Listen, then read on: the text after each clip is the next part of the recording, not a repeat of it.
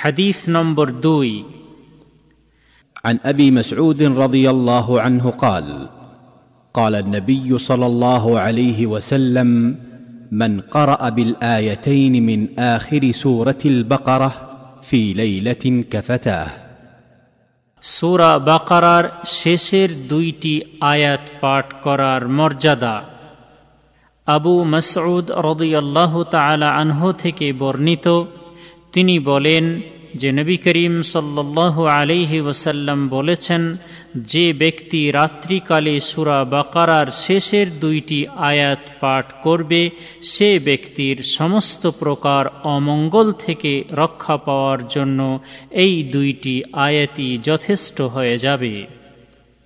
শহেহ বুখারি, হাদিস নম্বর পাঁচ হাজার নয় এবং শহেহ মুসলিম হাদিস নম্বর দুশো ছাপান্ন হাইফেন বন্ধনের মধ্যে আটশো আট।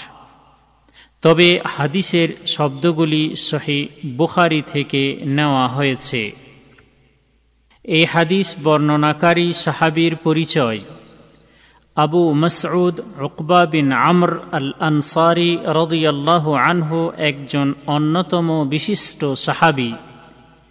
তিনি আকাবার দ্বিতীয় বায়াত, অর্থাৎ আনুগত্যের শপথ গ্রহণের অনুষ্ঠানে উপস্থিত ছিলেন।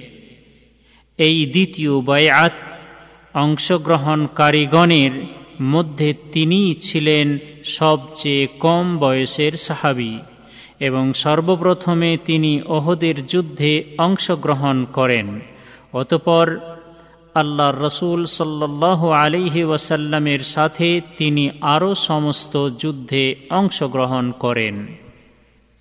পরবর্তী সময়ে তিনি কোফা শহরে চলে যান এবং সেখানে একটি বাড়ি নির্মাণ করেন। তাই আমিরুল মমিনিন আলী রদিয়াল্লাহ তালা আনহু যখন সিফিন অভিমুখে যাত্রা করেছিলেন এবং সিফিন যুদ্ধ সংঘটিত হয়েছিল তখন তিনি তাকে কুফা শহরে আমির নিযুক্ত করেছিলেন। হাদিস গ্রন্থে তার বর্ণিত হাদিসের সংখ্যা হল একশো দুটি। তিনি মদিনাতে একচল্লিশ হিজড়িতে মৃত্যু বরণ করেন রদিয়াল্লাহ আন এই বিষয়ে অন্য উক্তিও রয়েছে। এই হাদিস থেকে শিক্ষণীয় বিষয়, এক সুরা বাকারার শেষের দুইটি আয়াত প্রত্যেক রাতে পাঠ করার বিষয়টি হল সুখময় জীবন লাভ এবং সমস্ত প্রকারের অমঙ্গল থেকে সুরক্ষিত হওয়ার উপাদান। দুই, সুরা বাকারার শেষের দুইটি আয়াত প্রত্যেক রাতে পাঠ করলে মহান আল্লাহর সাথে মুসলিম ব্যক্তির ভরসা সঠিক পন্থায় দৃঢ় হয়। তিন, মুসলিম ব্যক্তির জন্য এই দুইটি আয়াত মুখস্থ করা উচিত। এই আয়াত দুটি হল এই যে মহান আল্লাহ বলেছেন آمن الرسول بما أنزل إليه من ربه والمؤمنون. كل آمن بالله وملائكته وكتبه ورسله.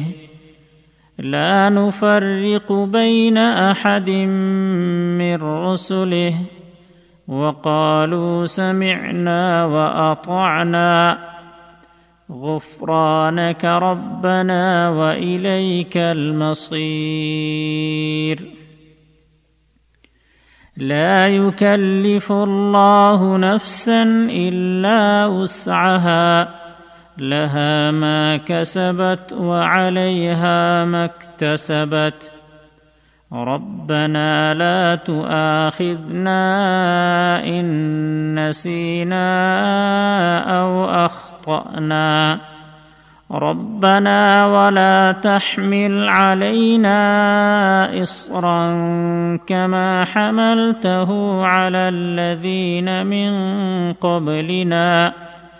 ربنا ولا تحملنا ما لا طاقة لنا به.